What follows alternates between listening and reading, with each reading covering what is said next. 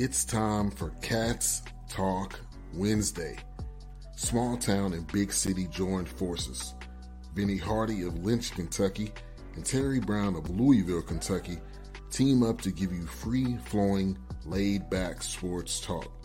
Focus on Kentucky Wildcats as well as pertinent information in the NBA, NFL, and Major League Baseball. So here it is, Wednesday evening. Here we are, dressed like everybody who knows us would expect us to be dressed, considering what's happening Sunday. Terry Brown coming from the Midwest, Vinny Hardy here in Tennessee. Cats Talk Wednesday, man. How we doing? Even though we're gonna be enemies this week, we we you know this this you know it's the collision course. We should have been undefeated as well, but we're not.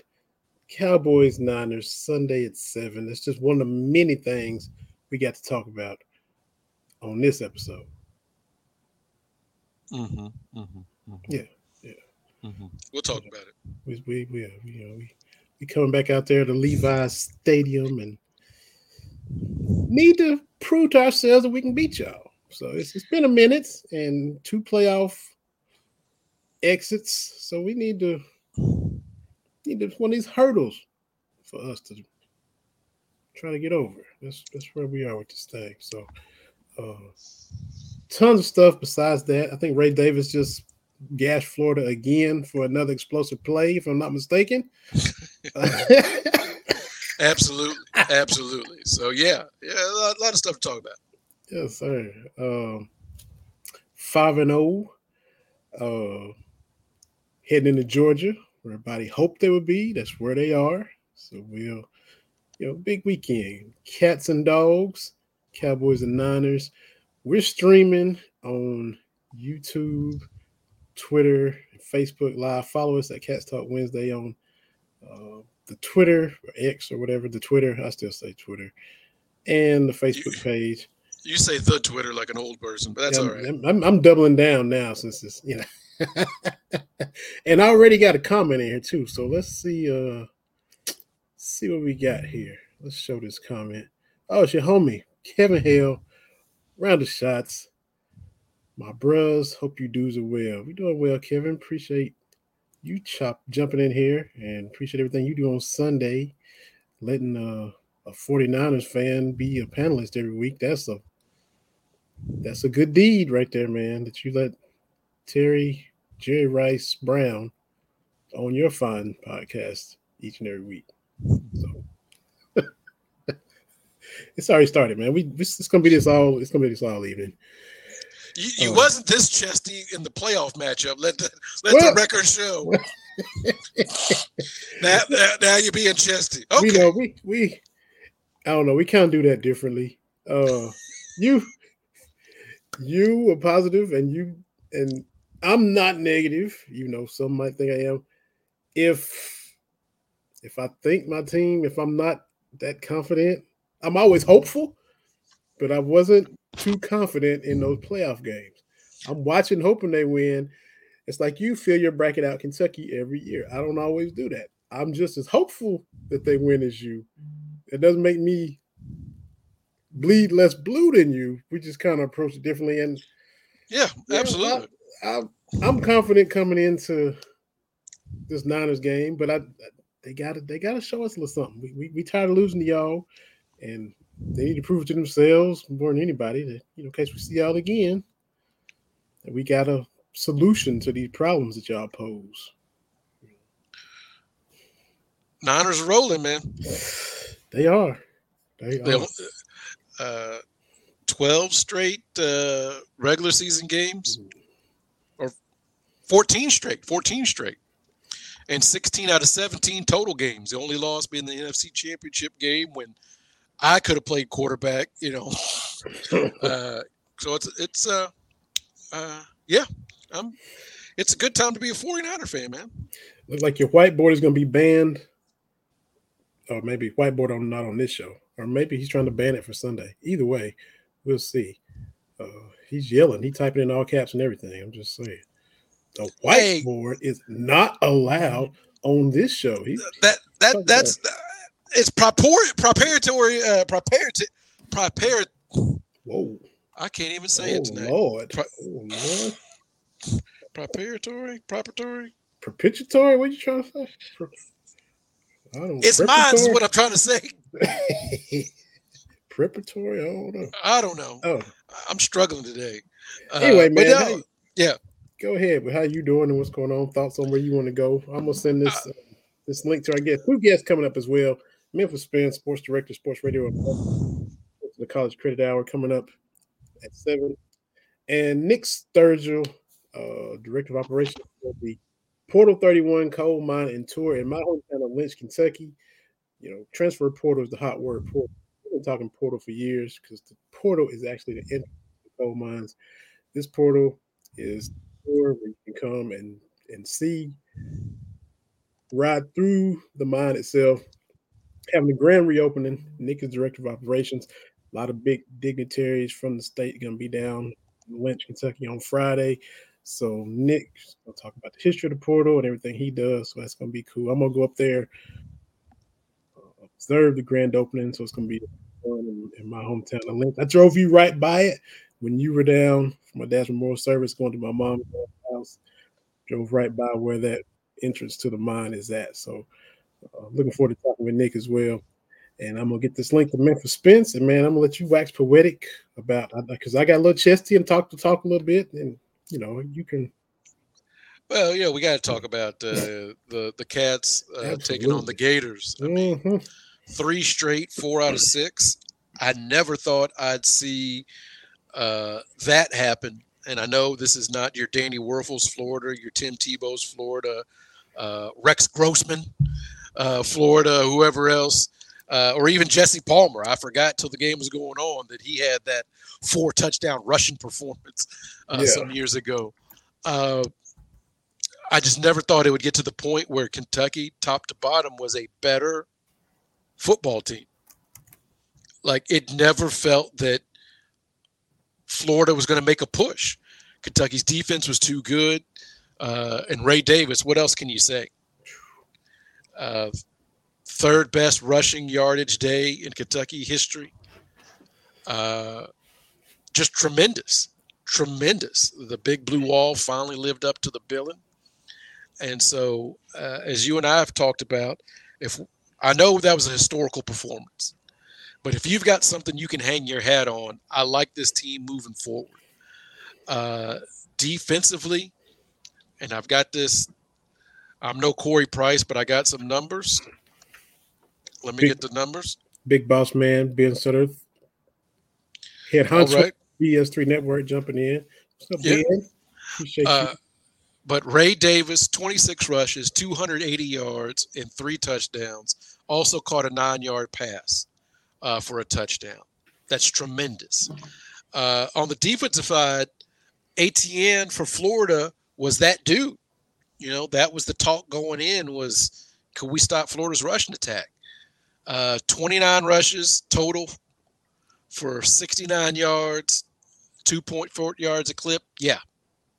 Yeah they can handle the they could handle that Florida rush. So it's it's so bizarre is that Mertz was 25 of 30, 244 yards, uh, and rated out pretty high, but I just never thought that they were in the game. No, no, sure weren't. Sure weren't. Uh, you know, Kentucky fans, and look, I get it. Waiting for the other shoe to drop. We've been up on Florida big before, but I'm like, this ain't that. This, this right now ain't what we're used to with Florida. I mean, it was a, at least a two touchdown cushion for three and a half quarters of the game, Mhm. and it just never felt.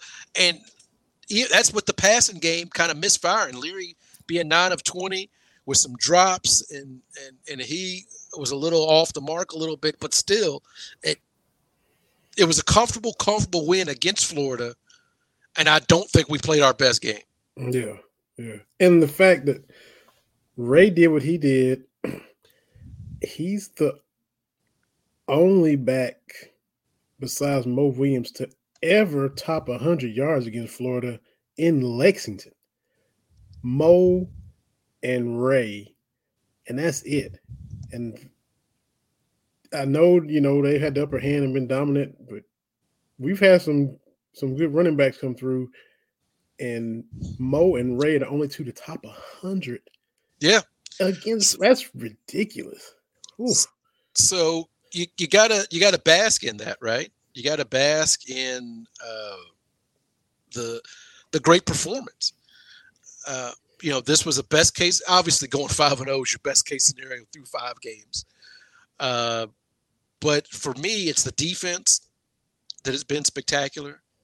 When you got Deone Walker and dropping back in pass coverage and leading to an interception, uh, I'm I'm excited. I know we're going to look forward, uh, look ahead to Georgia, but for me, uh, I'm I'm of that generation. I'm not looking a Florida W in the mouth, right? I'm to the point, you know when you when you go almost 40 years without seeing it, let me bask in this a little bit.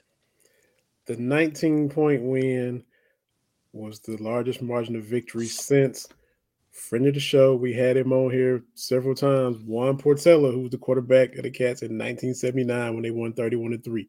Hadn't beat Florida that bad since Juan was quarterbacking the Cats when we were a year and a half or two years old. So well, and this and this is the thing too, uh, that that you know Corey Price, we had him on last week. He does he's a numbers guy.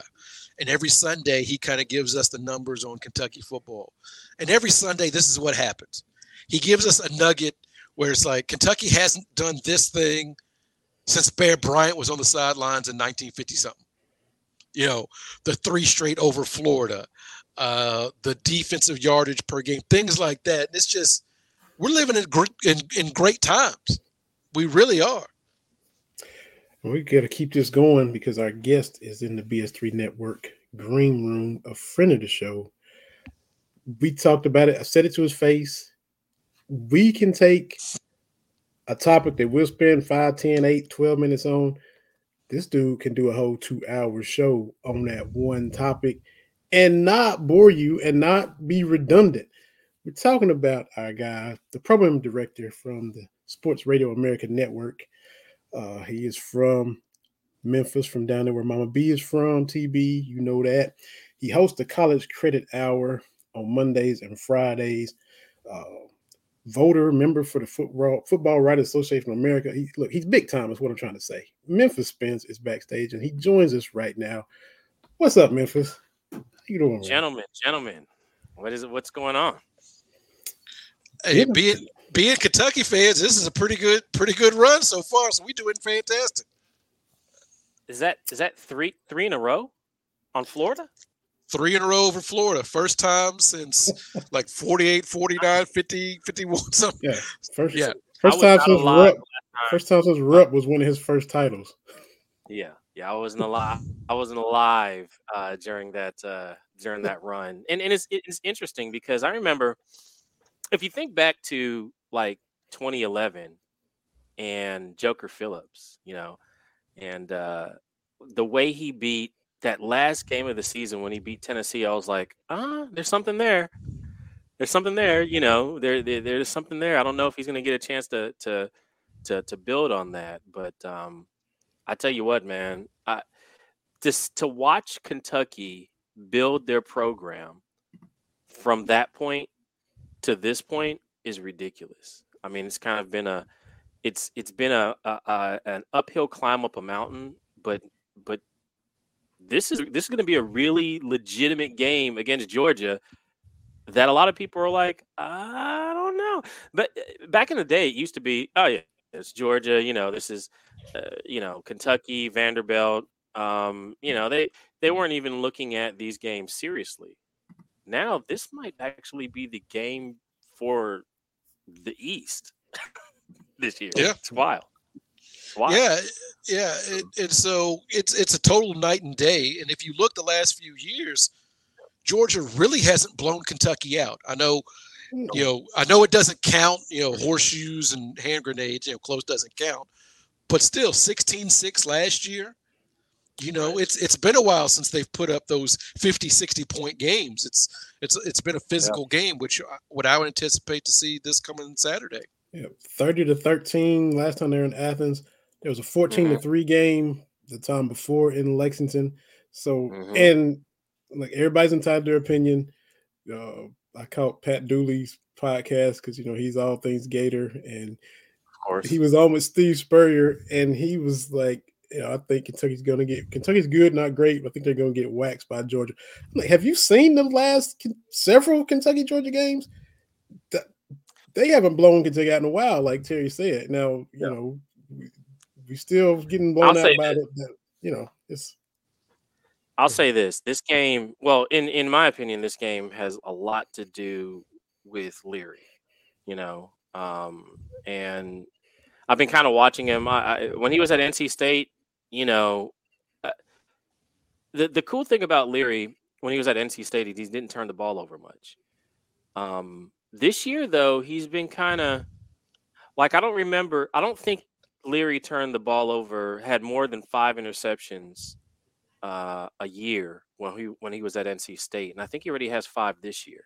Mhm. Uh, so you know, I've been kind of watching him. I'm like, because he was one of the guys on my my watch list. Like, let's see. You know, he's been injury prone.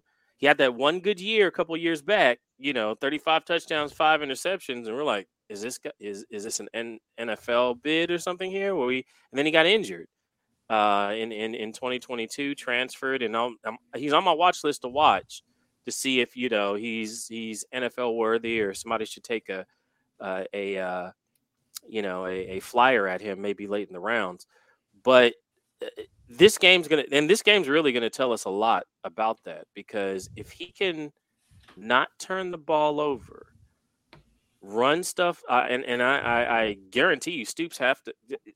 If I'm Stoops, I'm running everything off of play action, just because of what I saw last week with Florida and that line moving people. That was impressive, guys. That was that was probably one of the most impressive wins that I've seen this year.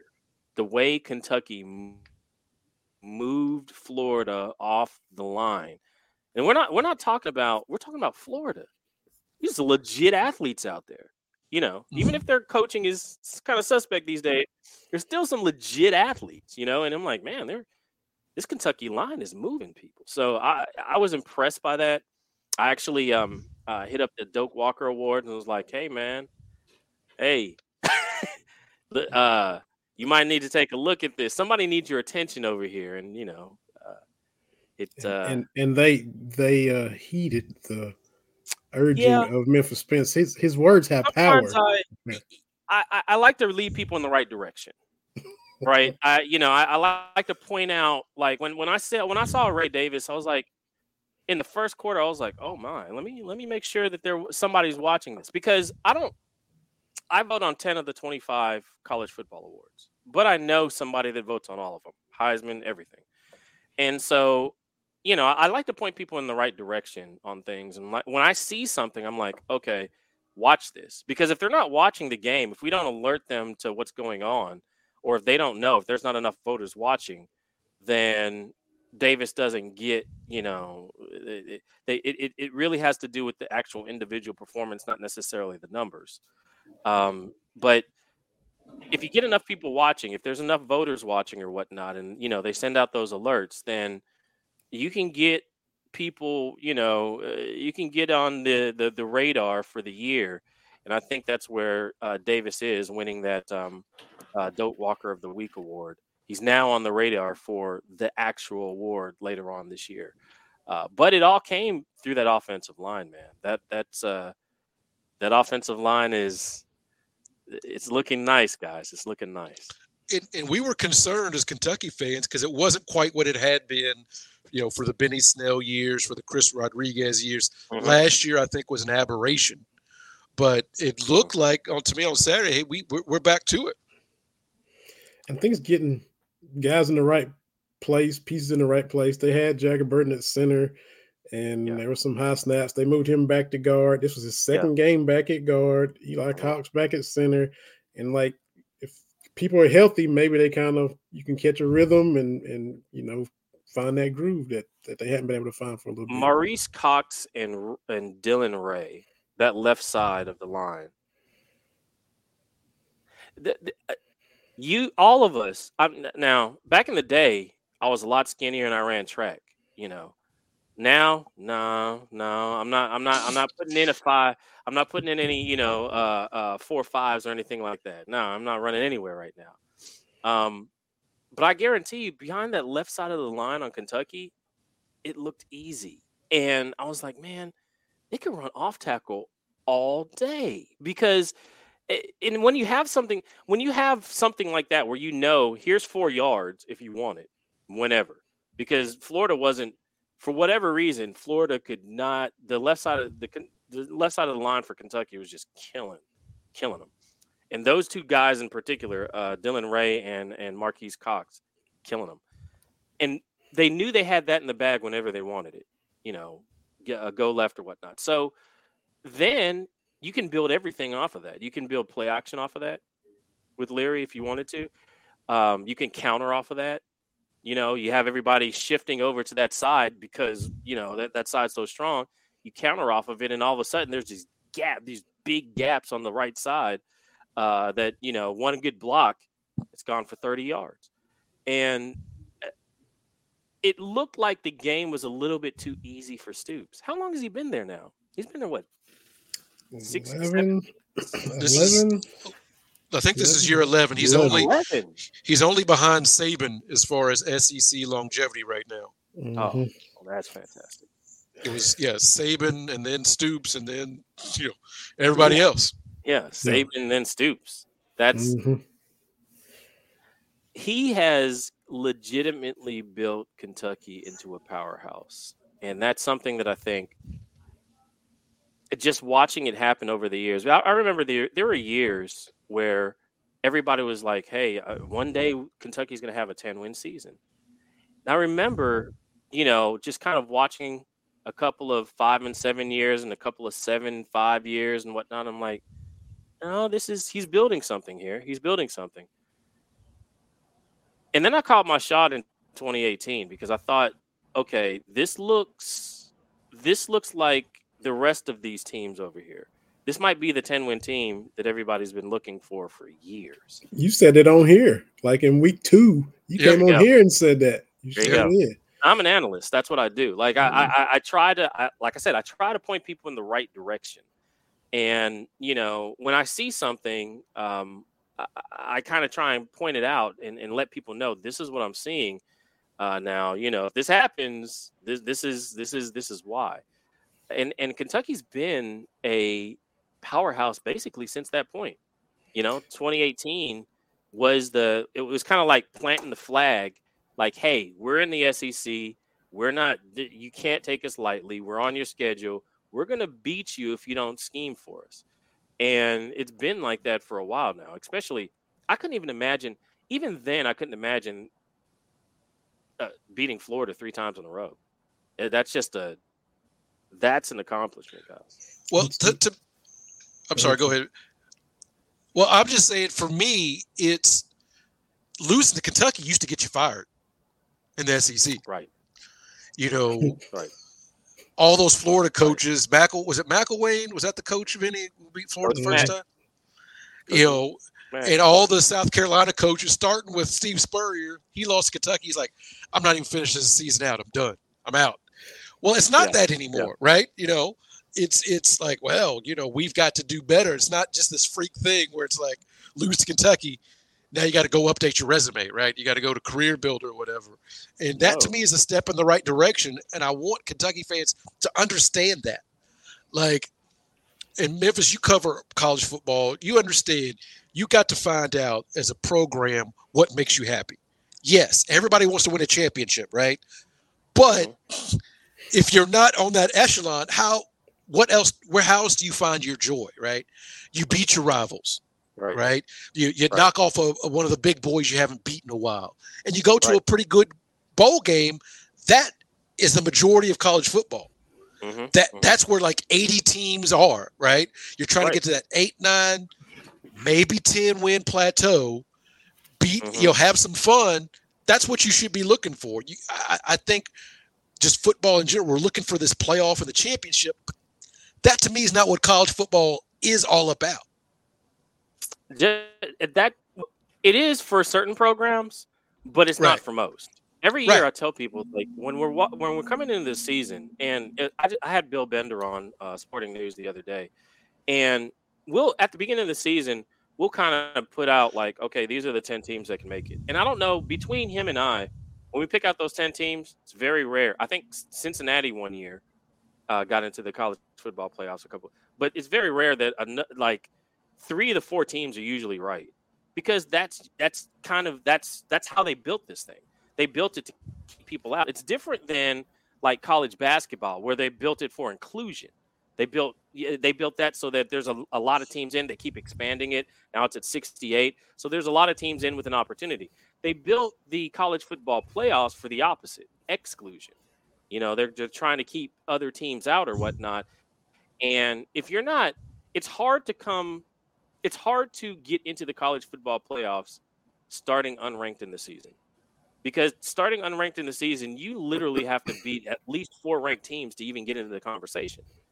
Most of the time, the teams who are ranked at the beginning of the season are the teams that that you know the media, uh, self included, have picked out to say, "Hey, these are the teams. You know, this is what they how they finished last year. This is who they lost to the NFL. This is who they gain through uh, through um, well now it's the portal and through recruiting, uh, and this is kind of where we see them. You know, at the start of the season." And if you're not in those top 25 or your or my Super 16 or something, the FWAA Super 16, it's really hard to get into that top four to six position to even be in the discussion to get into the playoffs. So you're right, Terry. I mean, it's for most of us, it's hey, can we get to a New Year's Six bowl? That's a that's a crowning achievement, right? If you can get to a New Year's Six bowl, or if you can not only have a good year and beat your rivals, but can you take that next step? What's that next step for the program, and are you approaching that?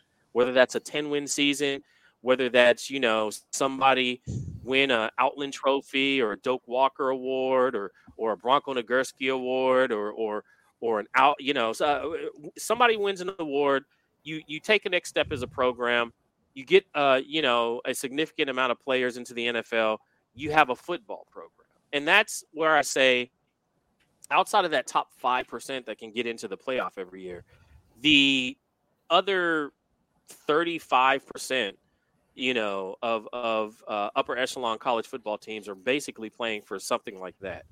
Uh, you know, and that's the, what the top 40% is looking at. The top 5% is basically, you know, trying to vie for the, the college football playoff. The other 35% be, below them are looking at, you know, an accomplishment. Uh, somebody wins an individual award somebody gets into you know maybe the team can get into a new year's six game or or, or something uh, whatever the next step is for that program and and this is what we've talked about before on here is everybody thinks my program should be a non-win program. Like we just assume that but and this is where i get to throw out some numbers vinny. Over the last 50 years and that's Mhm. bcs that's uh, playoff that's back when we were split national titles. Only Mhm. five programs have averaged nine wins over the last 50 years. Sounds about right. Bama, Georgia, Nebraska, Ohio State, Oklahoma. okay That that's not Michigan. That's not USC. That's not Mhm. Texas. That's not Nope. Florida. That's not Florida State. That's not the U. And so my thing is when it comes to football, yes, playoffs and that goal is nice, but how else are you going to be happy? Because I tell folks, I'm in Iowa now, right? Mhm. And people are like, how how can Kirk Ferentz be here 25 years? And I'm like, he beats Iowa State 85% of the time. there you go He beats Nebraska like 70% of the time. hmm He beats uh, Minnesota. They play for that pig trophy, oh yeah like, you know, 70, 80% of the time. Yeah. And when things break right, over the last 10 games, they got a winning record against Michigan. You know, Fantastic. and they've beat Ohio State a couple times, and they have uh, uh, Mackey Award winners. That's for tight Yes. ends, Vinny, Uh-huh. because they, they they breed tight ends here, right? Uh-huh. Uh, they just honored Robert Gallery when he won the Outland Trophy a couple years ago, right and that to me is that's embracing who you are as a program. Is that embracing mediocrity?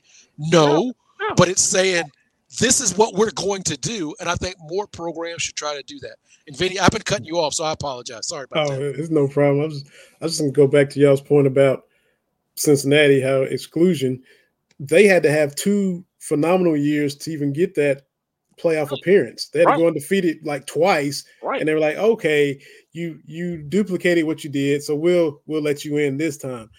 And then going back to Stoops, you know, you guys talked about how he's kind of made it a power. Mm-hmm. And with me looking at Kentucky hires, you kind of look at, well, where's this guy coming from? Well, I looked at Bill Curry. Well, he came from Alabama. He was around a good. Maybe he can bring some of that here. Right. You hope. Right. I was like, well, Stoops came from Florida State and Miami. Maybe he can he can bring some. He's been around some good programs. Coach Ed Reed knew all this kind of stuff. He's defensive coordinator, and slowly but surely, methodically, Mm-hmm. He kind of hasn't blinked. He's he's knew what he was gonna do, oh, and oh, yeah. he's gradually put all the pieces in place to where he looks around. I got good football here, like right. I had there. Right. We, you know, Dion Walker and these recruits the uh, commit today. We're not huge recruiting guys, but Brian Robinson out of Youngstown, edge rusher, just committed we we saw what happened with Josh Allen, and he was a two star that only Kentucky and Monmouth ordered. I mean, yeah. offered. Yeah. Now, now Stoops getting four stars when he's developing and recruiting like this. Well, Stoops, look, look out now. I'm Stoops, just yeah. Uh, if he's getting four stars, that's fantastic. Plus, you said Youngstown, Youngstown, Ohio. That's where the Stoops was in Stoops Merrill. From, from, yeah. Yeah, Stoops is yeah. from Youngstown, Ohio. Yeah. Yeah. I, I used to live right around the corner in Warren, Ohio when I was a kid. I still got a lot of family in Warren and Youngstown, Ohio. There's probably there might be somebody listening to this show from from there. Um, I know there's folks that listen to my show from there a lot. There's a uh, so not only to, to to build on your point, Vinny. Not only did Cincinnati have to go undefeated twice, UCF had to do it and Memphis had to go and and and and lose one game to Penn State in the in the uh, what was it, the Cotton Bowl. I mean, the entire conference had to basically build these blocks up to okay, here's another American Athletic Conference team that's undefeated. Are we going to let them in this year? Because UCF did it, they didn't let them in. Uh, uh, Memphis got there, didn't let us in. But we got a nice little, you know, consolation to to go play Penn State in the uh, the Cotton Bowl. Okay, fine. We lost that game by I think 14 or whatnot, but it was a lot better than people thought. And they were like, maybe maybe we should let one of these teams in. Cincinnati follows us. That it took all of that from 2017 mm-hmm. all the way to the time they got in, in order for them to get in. That's what I'm saying. There's not. Eh, I don't know how many. There are so many things that had to go right for them to even get a shot. That you know it was it, it's it, it's and that's why they're actually in the the Big 12 now. You know, so there's a eh, but most teams don't. You're right. You guys are right most teams they don't have that opportunity. They're not at the beginning of the season. There's a lot of the the futures already semi painted as to how this college football season is going to go in terms of who's at top. That can't you have to be able to beat at least four ranked teams in order to go from you know unranked to you know playoffs by the end of the year. Uh, and if you can do that, then you know you're you're in the you're in the picture. But you know, if you're if you're not ranked, if you're not even in the AP top 25, then it's very hard to get into you know the the college football playoff if you don't start there at the beginning of the year. Question from our guy Jay Hayes. We got it popped up here in response yeah. to what you were saying. Doesn't that fall on the coach though for who are they scheduled to play? Your thoughts on that? Somewhat. Um, I mean, your your in conference schedule is your in conference schedule, right? But your out of conference schedule, you can still schedule those. And yeah, it does fall on the your strength of schedule, you know, out out of conference does fall on your coach to do. So in part, yes. However, if you notice, and here's something that I want to see happen because uh, uh, uh, it's always been a theory of mine, guys, that we didn't need to schedule these football games out seven years. We don't need to do that. This is t- was 2023. And I was just like, you know, what we need to do is figure out, you know, just like the NFL, figure out, you know, year after year, who are the best teams in these conferences and start doing like some round robins, you know, number one plays number one, number two plays number two, number three plays number three. And uh, and and you know, I got some kickback, some flack on that, like, oh, we can't schedule the hotels, this, that, and the other. Oh, it'll be a, a logistics nightmare. Then COVID hits. Then we had to do it. And we did it. And, and I was, like, that was just playing phone tag. Like, what you doing in two weeks? I'm right. free in two weeks. Let's make it happen. Right. Oh, and the, I was the, like, well, if we pulled the curtain back during a a global pandemic, why can't we do this during the regular season? Because I think like I would love to see a situation where, and now since the Pac-12 is dissolved, uh, it may be even easier. Um, but uh, I'd love to see a situation where the top, at least the top five of each of these conferences have like some sort of round robin every year to schedule each other. It makes it a lot easier for us voters to to figure out which conference is what. And to to Jay's uh, point, you know, I mean, if if the if the out of conference schedules had more meaning to them, then I think I'll, we know a lot more, or or there would be more opportunity. I would say throughout the throughout the season, and people would be playing for something. Like, hey, I finished fifth or or I finished fourth in my division. Next year, I'm in this round robin to play some of the bigger, you know, bigger uh, programs in, in these other conferences, and that's going to do nothing but strengthen your schedule there. Um, my little sister, it, my little sister agreeing. She's saying, right, play the best teams for everyone's strengths. Makes sense. Well, and, and, a little bit to that, Memphis. You know, you remember the old Metro Conference, right? Oh yes, oh yes. And and so trying to explain to folks that the Metro Conference was all city was mostly city schools. Yep. But they were all little brother colleges in their state. Yep. Louisville, yep. Memphis State, right. Cincinnati, right. Virginia Tech, right? Yep. All those teams, Florida State for a little bit before they made it ACC. That's right. So these schools have this in, in institutional kind of memory of they've been bucking the system forever and ever. Forever. Like the Tigers have been trying to eat off of the volunteers scraps. Mm-hmm. The Cardinals trying yep. to eat off our scraps, right? In right. Cincinnati right. trying to be able to, so for those programs to you, well, you know, I'm a Memphis State dude. Like of Mama, course. Mama B, she she she's a, she.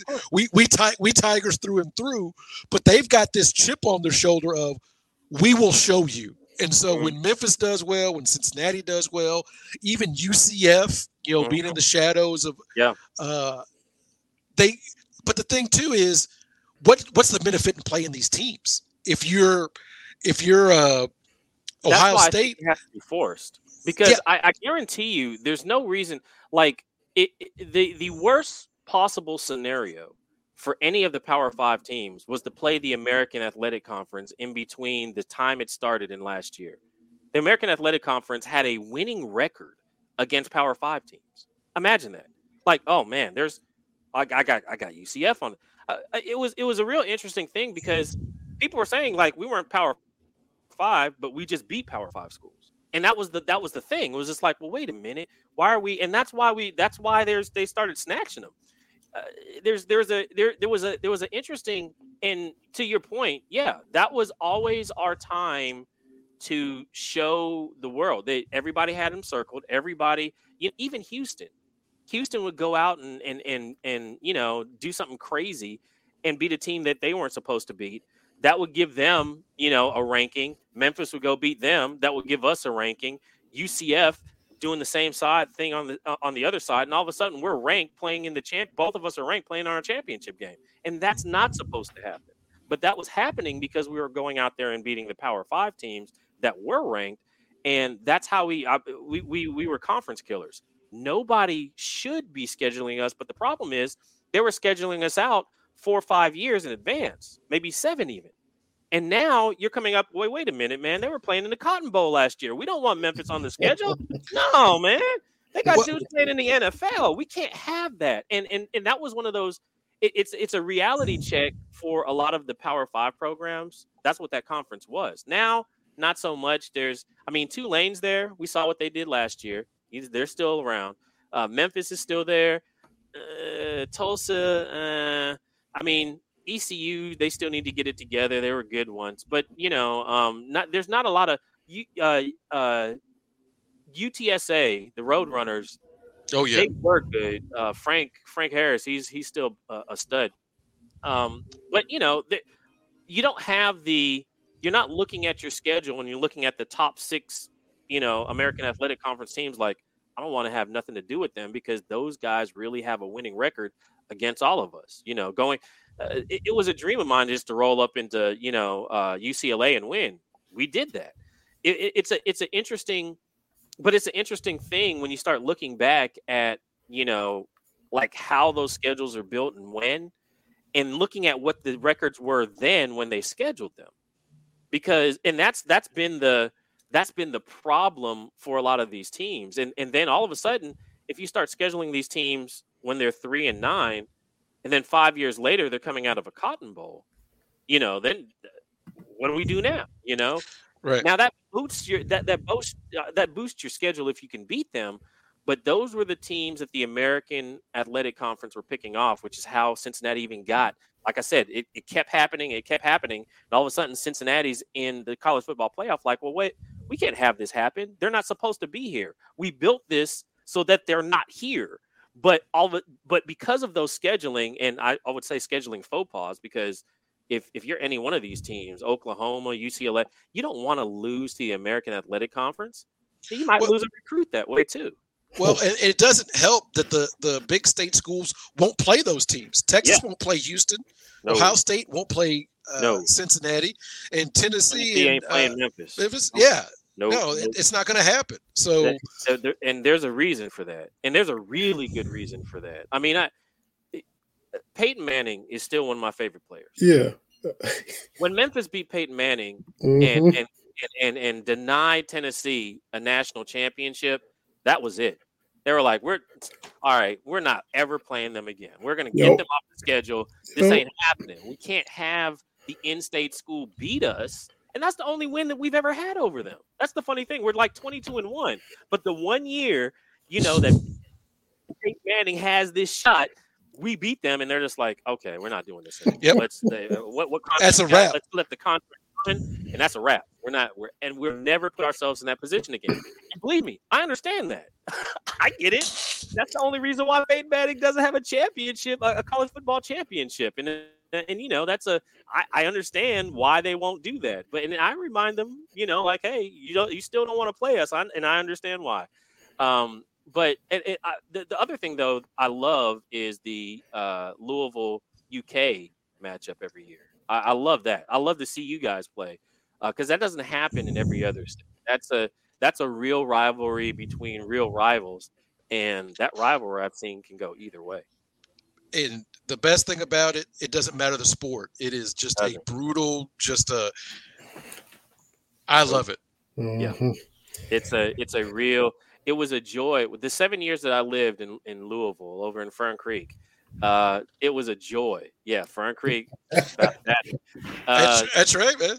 Yeah. Um, but the the the fern the, the, the, seven years that I lived out there, man, that those were some of the most special. Uh, those are some rivalry years, and I really got into that rivalry, and I was like, man, this is like sports right here because it can be soccer, it could be mm-hmm. volleyball, it didn't matter, you know, women's basketball. It was it was it was a real rivalry, and I don't know outside of North Carolina, I'm not sure if many states really, man. Well, I mean, there's always Michigan, Ohio State, but in in in-state rivals, I don't think that there's that many in-state rivals. Maybe UCLA, USC, um, uh, where it gets that hectic. But uh, usually, it's a bigger outer-state rival like uh, Texas and Oklahoma or something like that. It's not a big in-state rival like Louisville and Kentucky. Those that's a real rival right there. And that rivalry ain't ending soon. Nope, it ain't yeah. ending anytime soon. There's hate. There's real. There's legit hate in that rivalry. That's right. Hey, Memphis, tell us for everybody real quick what you got coming up on your show, College Credit Hour. Uh, and we got to get you on again. We got our next guest in the yeah, Guest yeah, Network yeah. Green Room, but it's been too long. Got to get it you has. on again before football's over and you know basketball is coming. But what what you got coming? You always have good content, great guests. Oh yeah. Uh, tell everybody where they can find Tony you, how they can listen to you. Tony Siracusa, last word on college football, is going to be on uh, Thursday. I think we're also going to have one of our, uh, our our intern writers on um, on on Thursday, also on my show, uh, the College Credit Hour, noon to two Eastern. Uh, Sports Radio America We're doing a lot of stuff. We're starting to we're starting to build out infrastructure on uh, uh, a network called OmniTube. There's going to be a Sports Radio America TV there, and that's on Roku and Fire TV right now. So. Um, and OmniTube has pretty much everything: movies, shows. Uh, we're gonna have some live sports, sports talk, everything there.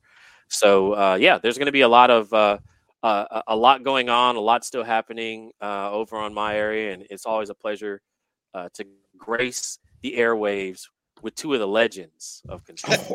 two of the legends legends. We we appreciate it, and Mama B's gonna appreciate that. Uh, uh, being from Memphis with that Fern Creek oh, yeah. shout out. That's that's a very narrow window of people that represent, but we always appreciate it, Memphis. Yes, sir. Take care, so guys. Memphis. Appreciate mm-hmm. you, man. Memphis Spence, Sports Radio America, College Credit Hour. Yeah. Uh, catch him twice a week on Mondays and Fridays. And you be glad that you oh, did. So we definitely appreciate Tuesday, you. Wait, Mondays and Thursdays. Mondays. And oh, my bad. Mondays and Mondays Thursdays. And Thursdays. Yeah. Okay. Yeah. All right. My bad. Thank you. Mondays and Thursdays. Check them out, and we'll get you back on again.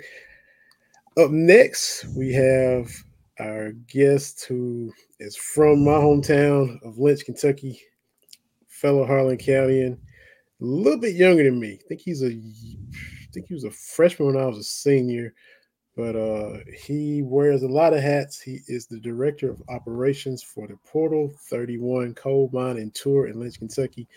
Got a lot going on this week. It's a busy week, and he's here to talk to us about what's going on and what everybody can come to Lynch and see. We got Nick Sturgill. Nick, how are you doing, man? I'm good, Vinny. How are you? Can't complain. Can't complain. Just so glad I got in touch with you yesterday and we were able to talk and you were able to take some time out of your busy week with everything going on leading to Friday to, to hop on here, man. Thank you so much. Uh, it's my pleasure, man. And it was a pleasure getting to chat with you yesterday. Oh man, definitely enjoyed it. So tell everybody, you can start wherever you want, you know, what what's going on Friday, why everybody's coming to Lynch, what the center of attention is going to be I just I just give you the floor and and what you do, all the hats you wear, in in addition to what's going on at the portal. Well, here in Lynch, Kentucky, we've uh, we've got a little place called Portal 31, and Portal 31 uh, we have an underground exhibition mine. And the mine actually opened up for tours back around 2007, 2008. Uh, but the last three years, we've actually been undergoing a uh, two and a half million dollar renovation and finally got that completed. And we're set to have our grand reopening this Friday at 11 a.m. And uh, as far as Portal 31 goes, I tell everybody there's not another place like it in the world. Uh, there's really not. Um, this is a place I tell people that you can actually come and experience the history. Um, you know, you being from Lynch, you understand Lynch is full of history. That's all Lynch is, is pure history. And here at Portal 31, people can come and do an actual underground mine tour and really get to experience that firsthand. Uh, they get to experience the, you know, a little bit of the blood, sweat, and the tears that, that, that these men went through uh, mining this coal here in Lynch and in Harlan County to, uh, you know, not just only help their lives, but help better the country, help win two world wars, things like that. But, um, you know, it's been a hectic week, but we're looking forward to Friday, looking forward to our grand reopening so that, uh, you know, we can get as many people in here as possible so we can give them a tour of the mine and give them a, you know, little bit of understanding, a little better feeling of what these uh, what these men went through working in this mine. And looking at the website portal31.org, this is Kentucky's first exhibition mine, right? So mm-hmm. y'all are y'all are trend setting in that area too. First in the yeah, state. we're actually the first and still the only exhibition mine in the state of Kentucky. Absolutely. And you you talk about, you know, so many people in the history. Where we're from, you, are either a, a, son, a grandson, a great grandson, a, a, nephew, or of somebody who worked in the coal mines. Both of my grandfathers worked in the coal mines.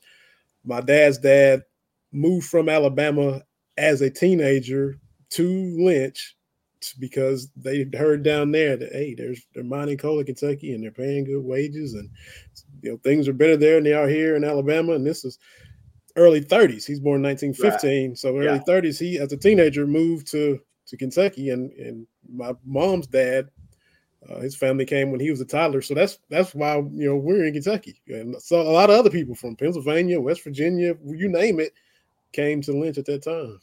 Yeah, and that's that's one thing that that really sets Lynch apart from a lot of other coal camps is Lynch is well known um, for having over 40 different nationalities living and working here at one point in time. And that's mainly because, you know, early on here, when US Steel, which US Steel, that's who came into Lynch and actually built the place. Uh, when US Steel came into Lynch early on, they had an issue with manpower. Uh, they really couldn't find enough men to work. Uh, you had a lot of men off uh, fighting World War One and trying to get men underground. It was tough early on. The first call for manpower was for 2,000 men. That was an issue in 1917. So, what U.S. Steel did, they actually set up recruiting offices in and around Ellis Island, and were actually recruiting immigrants to come to Lynch. And you know, if you think about it, you hear that old story of an immigrant, you know, kind of getting off the boat, having just a couple of bucks in his pocket. What's the main things that they're looking for? Food, shelter, job. And that's what US Steel offered them. And that's why those people came down here. But they really found that American dream here in Lynch. And that's why still today you've got a lot of those families that are still here.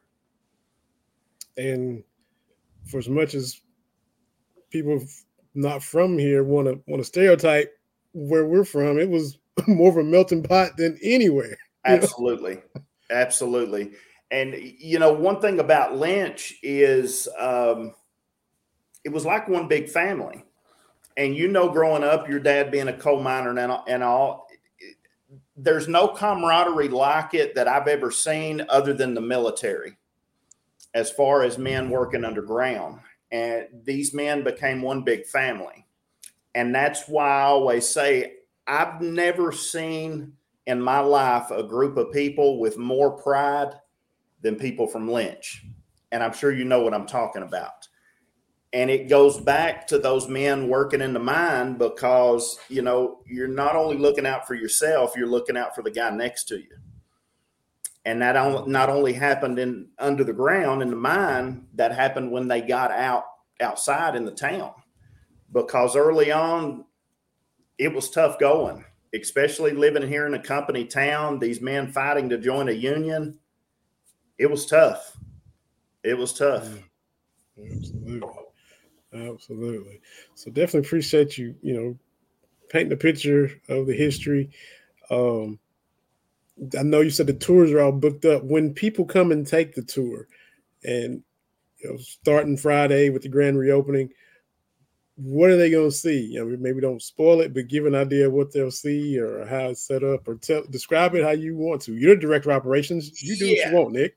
yeah, you know, one thing that sets us apart from every other uh, coal mining tour, really in the country, is on our tours you actually don't hear a real person talk to you our tours are all fully automated. It's all done with animatronic figures. We actually have an underground IMAX theater in our mine. And the way that our tour is set up, not to give too much away, but we visit eight different stops. Each stop is a different period in time. For instance, stop one is set in the year 1919 we progressed through eight different stops to the year 1960, which was three years before Portal 31 shut down. And at each stop, they'll show you the different types and aspects of mining that they did at that point in time. And like I said, the last stop on the tour, stop eight, it's an underground IMAX theater. I don't know of any other mine anywhere in the world that has an IMAX theater in it. And I always tell people that IMAX presentation is worth a ticket price by itself. It's phenomenal. Absolutely phenomenal. TV man, jump in. I'm, I ain't trying to just. No, I'm I'm excited about this, uh, Nick. When Vinny said that you were coming on, because I'm from Louisville, uh, but I'm Kentucky born, Kentucky bred. Absolutely.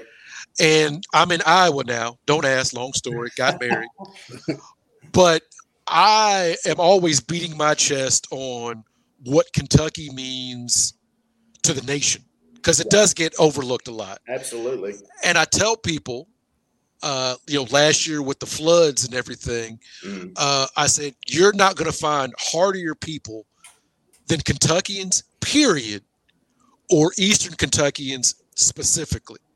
Because I tell people, you know, St. Louis calls itself the gateway to the West, but we all know the first westward expansion started in Eastern Kentucky. Right. That was, and I said that spirit of we're going to make this work exactly.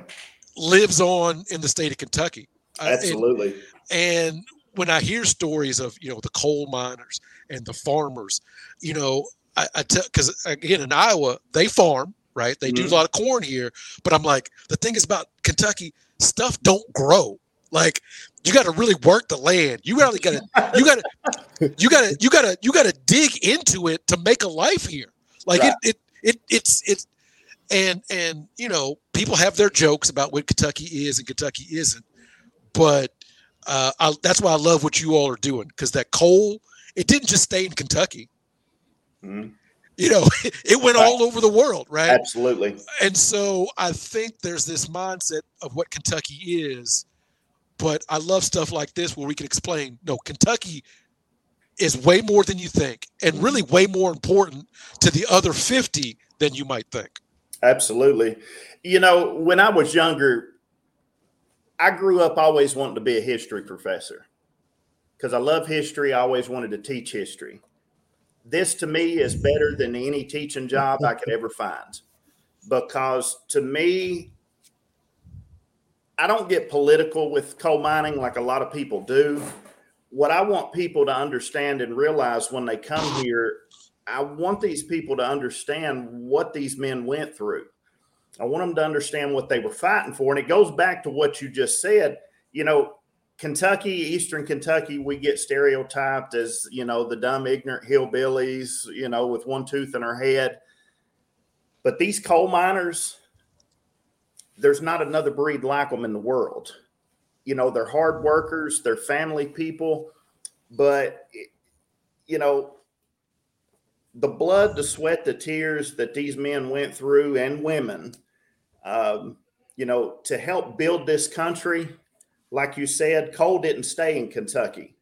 This place here helped fuel the Industrial Revolution. It helped win two world wars. It helped build the skyscrapers in every city in the United States simply because U.S. Steel, they wanted this coal for steel production.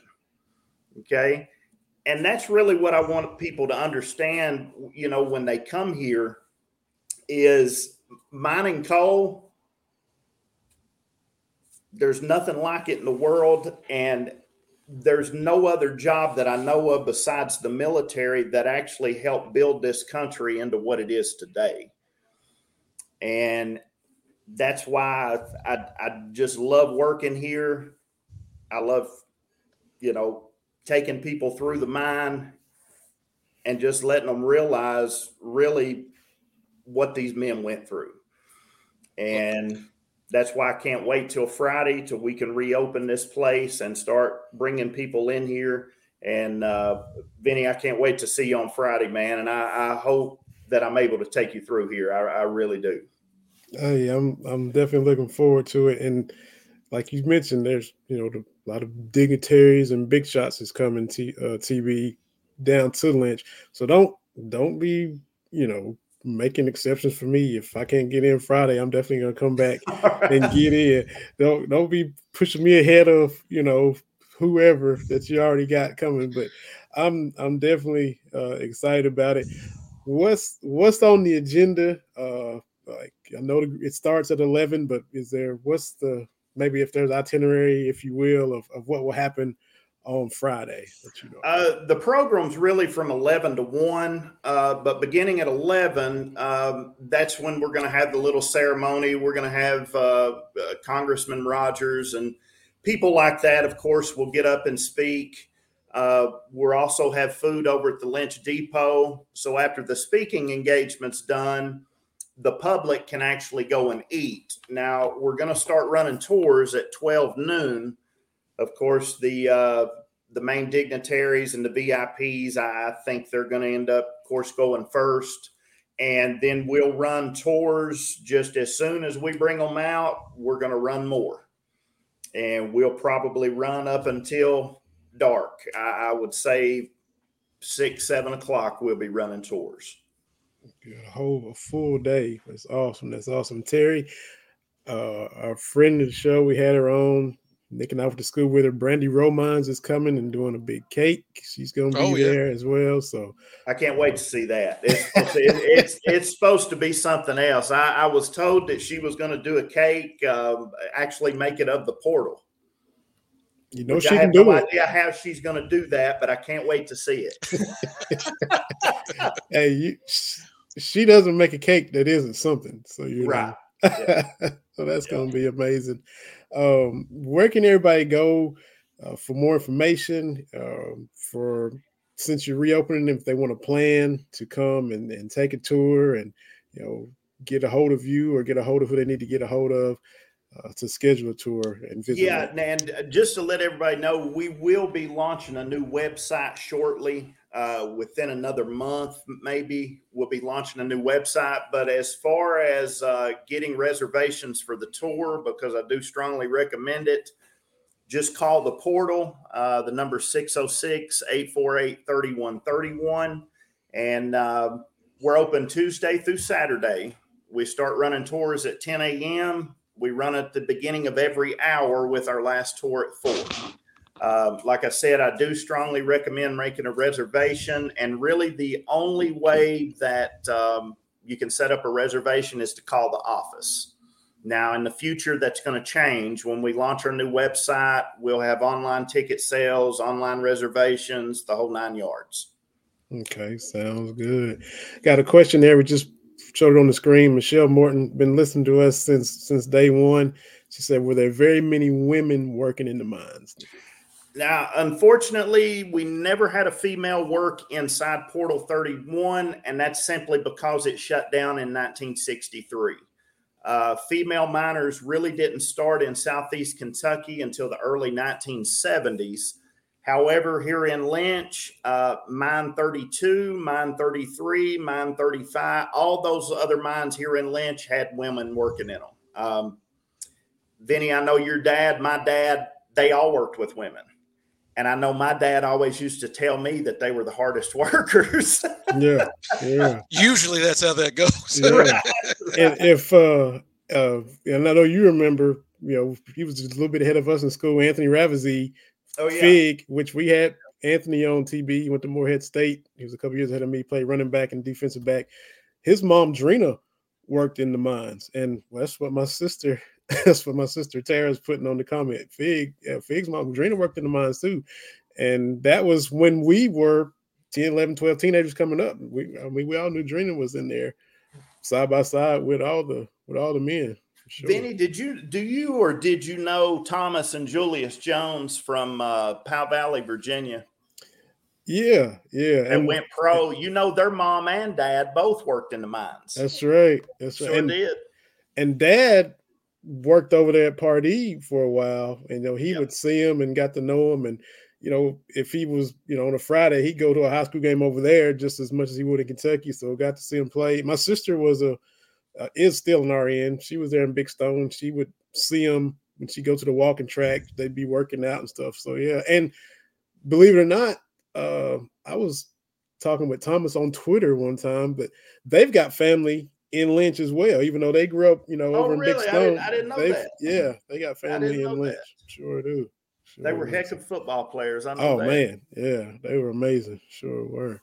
Sure were. You know, Julius there with the Cowboys, Thomas with the Bears and the Jets, and Yeah, they were. I see you with all that Cowboys gear on. What's brought that up? Well, you know, we we Terry and I we we're both Kentucky fans. The whole the whole thing with this podcast is we agree on Kentucky and disagree on everything else. And he, he's a big 49ers fan, and they they play this weekend. So you know that's going to be a good one. now, I'll be honest with you. My opinion, those two teams right there are the best in the NFL right right now. And the Cowboys that's going to be a good game. Them. We need to we need to beat them boys. It's, it's been too long, and everybody's we'll everybody's we'll sick see. of them. We're all sick and tired of them. So.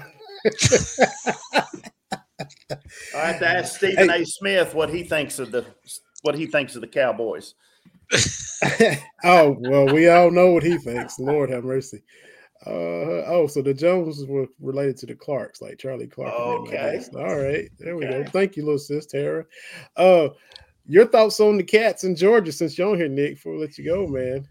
You know, it, obviously that's going to be a tough one, but you know, the way that Georgia's been playing this year, kind of starting out slow in these games, I really think if Kentucky can run the football on them a little bit and not turn the ball over, I mean, who knows? You know, on any given Saturday, any given Sunday, anybody can win. And you know, I'm going to pull for Kentucky. Now, my brother, believe it or not, is a big Georgia fan. Oh, okay. So right. it's going to be a little bit of a problem. But I mean, in all honesty, I I don't really see them beating Georgia, but I mean they've got a puncher's chance. I, I really believe that. Mm-hmm. And the best, the most legitimate chance in a long time. You know, I, you know I, if it was at Commonwealth or Kroger Field, I'm sorry, I, I think it would be a little bit different. Um, but I think being in Georgia, this thing is going to be a little too tough for them. Yeah. But you know, I hope they pull it out. Yeah, and like you said, they can if they can jump on them. Like South Carolina was up on them at halftime, and yeah, absolutely, they, they barely got out of Auburn yep. with a win Saturday. So, you know, they they're, they're you, still very good, but they might be coming back to earth a little bit. And I think so. You know, I, I believe so. But like I said, if Kentucky can run the ball on them a little bit, not turn the ball over, they got a puncher's chance. Absolutely. I really believe that for sure.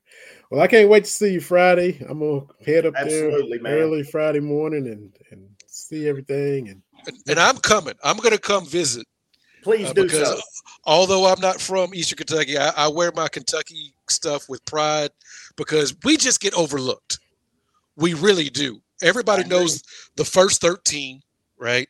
And everybody knows the wild, wild west when we went westward.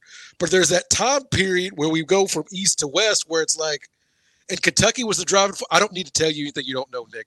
But I just like to I just like to beat my chest a little bit when it comes to Kentucky. We're we're more than just horses and bourbon, although those are important. Absolutely, we do other things as well. So I appreciate you coming on. No, I completely agree. But you know, we get people here literally from all over the world.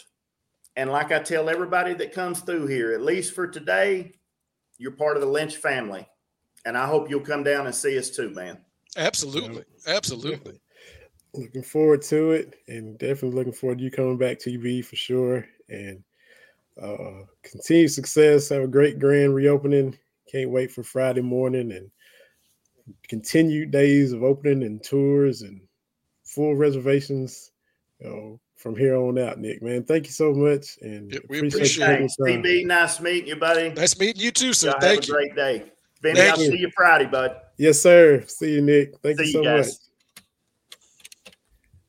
Nick Sturgill, Director of Operations for Portal 31, right there in our hometown of Lynch, Kentucky. Little sis Tara saying, Come on, TB. Come on, come on down. Absolutely. Yeah. You know, I, I can't remember what I was talking to the wife about. I can't remember what it was, but I'm like, you know, Kentucky was very, very important. Just, you know, in the formation of the country. Remember, you know, you got your first 13, and then you get, I think it's Vermont or New Hampshire is number 14. I can't remember which one. Mm-hmm. But, you know, we were the first ones going to the West. Mm-hmm. Right. And, and, you know, when you think about the Abe Lincolns and the Henry Clays, and, and there's Kentuckians' fingerprints all over the formation of the United States into the 20th century. Mm-hmm. So, uh, but yeah, you know, listen to the farmers like, hey, nothing grows in Kentucky. I've had to dig into the Kentucky clay. It ain't it ain't great, right? yeah, that's it. That's it. Yeah, man. So that's gonna be a fun day. Be fun to get back home and and see everything with the reopening for sure. So thank thank Memphis Spence and Nick for coming on. And Mama will will cook for y'all TV. So yeah. Yeah, we do need to we need to come Yeah. down there and bring bring bring uh, Mama B. She wants to, to come down there. So we'll, Yeah. we'll we'll do that. But um, we talked about Florida. I guess we got to talk about Georgia uh, a little bit. Uh, I think Kentucky's got a shot. Yeah. I mean, that's that's my thing. Is it used to be when we were in school? Oh, we got Florida and Georgia. Okay, and then you'd have to get a whole list and be like, if this, if this, if this, if this, if this. But now it's like, you know what? Hey, we can run the ball against these guys. hmm You know, it's like Memphis Spence was talking about. You got these plays. We know we can get four or five yards doing this. That that that opens up the playbook. That makes things easier. Now I know George is a different animal. Yeah. I, I get that. But I mean, losing 16-6 and Georgia was dominant last year. hmm The previous year with 30 to 13 and the only team to score what uh, two touchdowns through most of the regular season on that Georgia team. So the gap is not as wide as it used to be. Yep. I just think defense travels.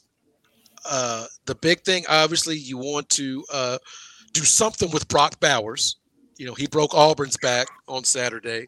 It's much easier said than done, but Kentucky's got a shot, Mhm. and all you need is a legitimate shot. Uh, you know, a puncher's chance. The thing is, you got to knock the champ out. Uh, the big plays have to be there Yeah. you know, whether it's Brown, you know, in the kick return game, uh, there's going to be a point where uh, Leary's going to have to make a throw, Yeah.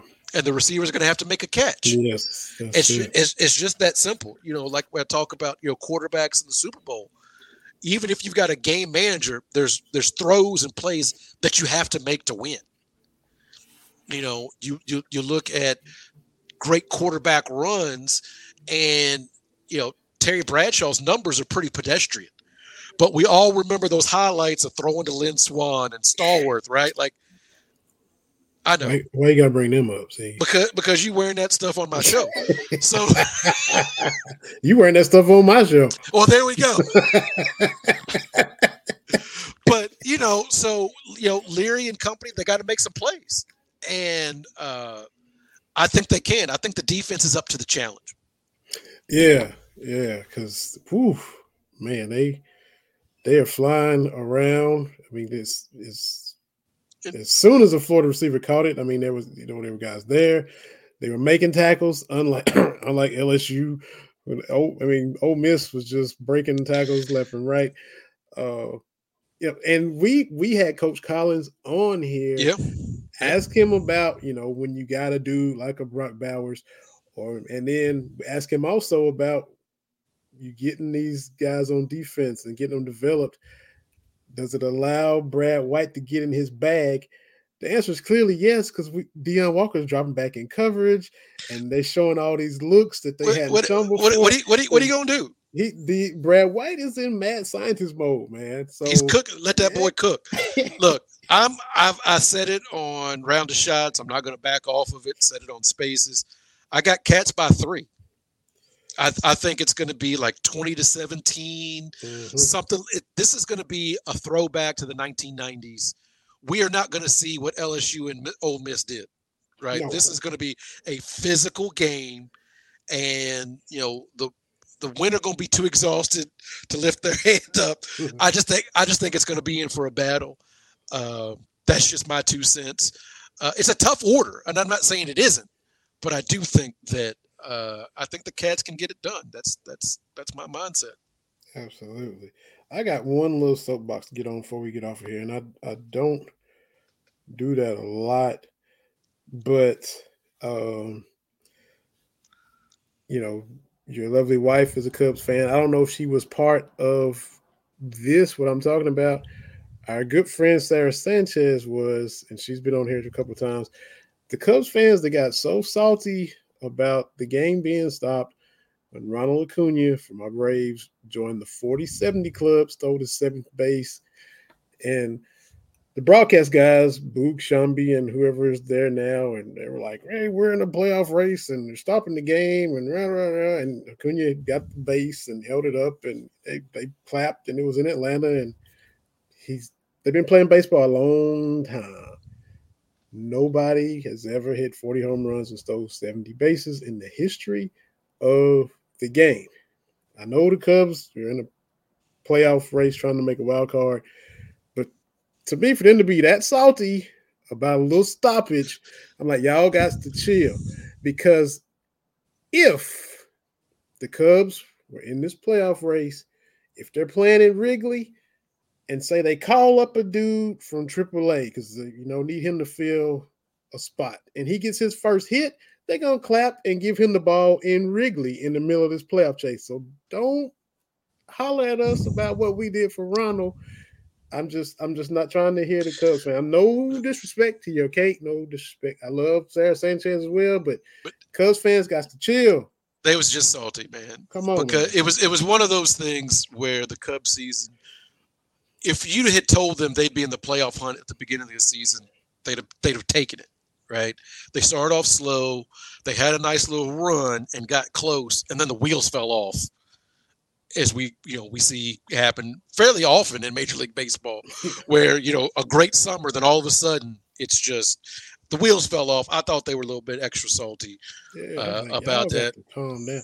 And when we had Sarah on, it was right at the All Star break, and she was real optimistic about you know, hey, the schedule is weak. Our batting average has been this and this and this compared to Milwaukee and Cincinnati and this and this and this. And she was laying out a path to, hey, we can turn this around and finish strong. And it, it didn't happen. And so yeah, they was a little salty. Michelle, Michelle is a Cubs fan, I know. And, and look, the Cubs fan, y'all got y'all got to chill. That's all. I just had to well, I just had to say that. I just had to I'm yeah. Yeah, I, I get it, but uh, uh, looking around college football, I don't know that any team is really, really good. Do we know who's good? Uh, highlight uh, Brian Ferentz is is behind the hole again because he's still got an average 27 points. Didn't get it against Michigan State, uh, even though lost Cade McNamara for the year. Mm. Uh, so I don't know. Look at the rest of the schedule. I don't see 30 point games coming. I, I don't see it. Mm-hmm. I don't. I, I don't see it. So that's only going to get more and more awkward. Yeah, it's awkward when to me, when defense and special teams is kicking in on it for your contract, that was already a little. Well, well Cooper Cooper DeJean uh, had a he broke the game open with a punt return. He he's got six or seven career touchdowns. He's second in his time at Iowa in touchdowns scored, and he plays defensive back. See, stuff like the, that, man. The, the defense has been out of this world but the offense, if it was just mediocre, they'd win nine games a year. If it was just mediocre, but that, that you know that feel, is what it is. I feel sorry for the Corey Price of Iowa to have to have to look up that. I, I mean that dude. I, I feel sorry because, like I told you before, when they won that one game last year, seven to three without a touchdown, See, and like when you look at offensive ineptitude whatever the parameters, and I forget the numbers, the rest of college football over the last 40 years was three and 300 and something. Like it was just like infinitesimal. Iowa, two out of three. Iowa, two out of the three wins. Like they they win like this. That's their whole get down. So, uh, but there's that. Uh, you know, I don't know. Is Bama back? I don't know. Uh, you know, yeah. Deion's running up against it out there against USC. Uh, so I don't know about that. So I don't know about college football. A lot going yeah. on.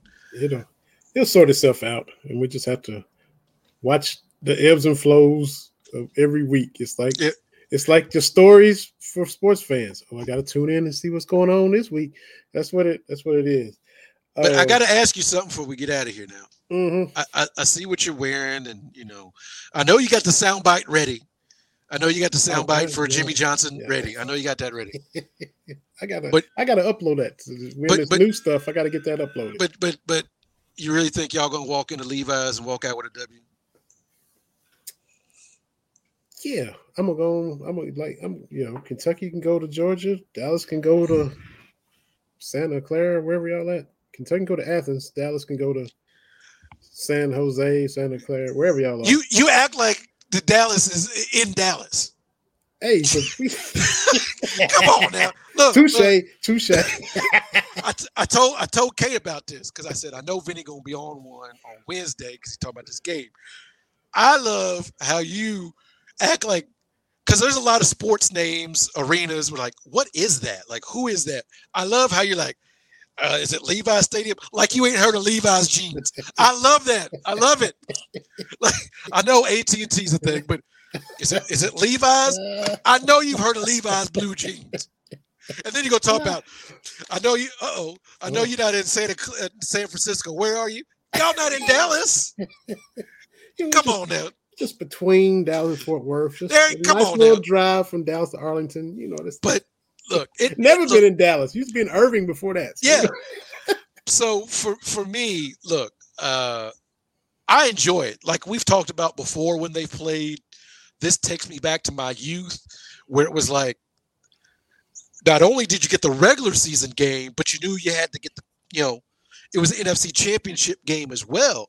So that regular season was sometimes the tiebreaker on who had that home field advantage Mhm. you know, because I remember, you know, that year with Dion's like, okay, we won the regular season game, so now it's coming to the stick, and it came to pass. Had to play in the muck and the mire and all that kind of Yeah. stuff. Mhm. Um, so it this this takes me back. You know, Memphis Spence talking about you know great rivalries, and I think pro sports outside of NFC hate, which that whole division, and the NL Central that whole division, you don't have the rivalries kind of like you used to. Like for me, even the Lakers Celtics. Of course, I want to be the Celtics, but it's not quite the same, and I don't Yeah. know why that is. It's hard to recapture too. But let me tell you something. I've been looking on the timeline. The faithful to the Bay, Oh boy. we are ready to see if y'all them boys. We ready. are y'all them boys? I've look, I've been nice. I have not tagged you. Somebody put a compilation Oh, of the last couple of playoff games, the one not getting the snap off, and then whatever it was with Ezekiel Elliott. Uh, I saw Oh. one, it was great with Titanic music Oh, because it's those plays and it's a shot of the Dallas people and it, they sad faces. We thought we was in boys, and then Celine Dion comes in. Mm. I've been good, have not tagged you in it. I have not tagged you in it.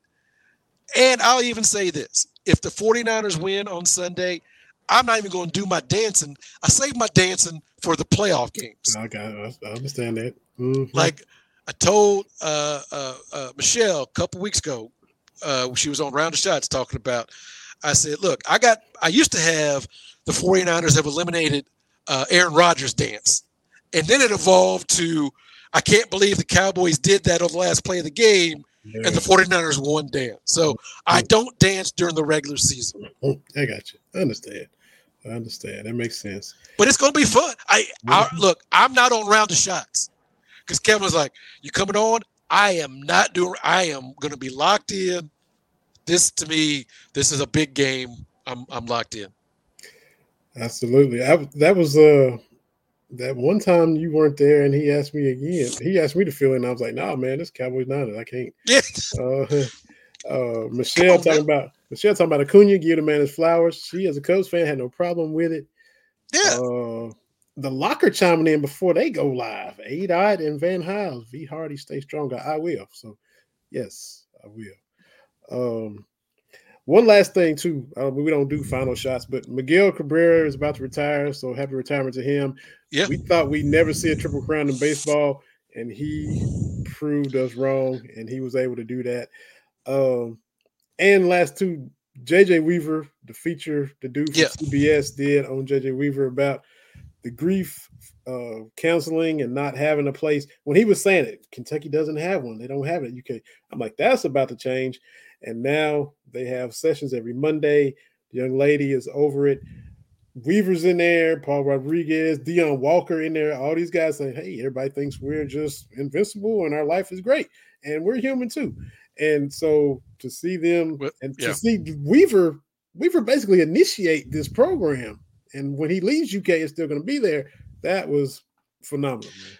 yeah, you know, I'm a big uh, proponent and supporter of mental health, and um, yeah, and grief. Uh, not to get on my soapbox, but uh, a lot of times we just kind of think, oh, we get sad, you know, when someone passes, and we do, right? Uh, or we think, you know, you get sad around a holiday, um, but the people that have gone on in my life, it's the most random things that'll open up them floodgates, man. And so setting up something to help people navigate that, as I've said before, uh, here, a lot of places, death is the one constant that comes for us all. But we, as a society, really do a bad job of of of handling it, of talking about it, preparing for it. Even though we all know it's going to happen, we do a really bad job at that. So, uh, I, I tell you, the, the the program on the field, Kentucky football has been uh, growing and developing, but off the field, you know, um, it, it's just been it's just been it's just been great to see. Absolutely. So had to get all that in. I think we got everything in. Uh fun show, fun streaming on here on Wait, on Twitter.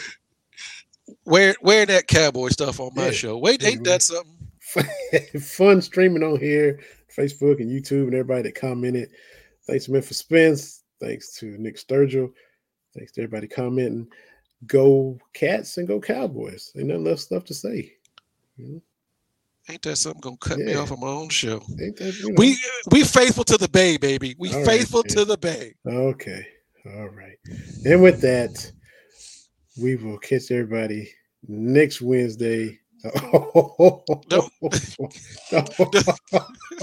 Don't upset little Jerry. Oh my goodness. oh boy. Don't don't do it. Don't do it. I won't get the rest of my stuff out, but don't do it.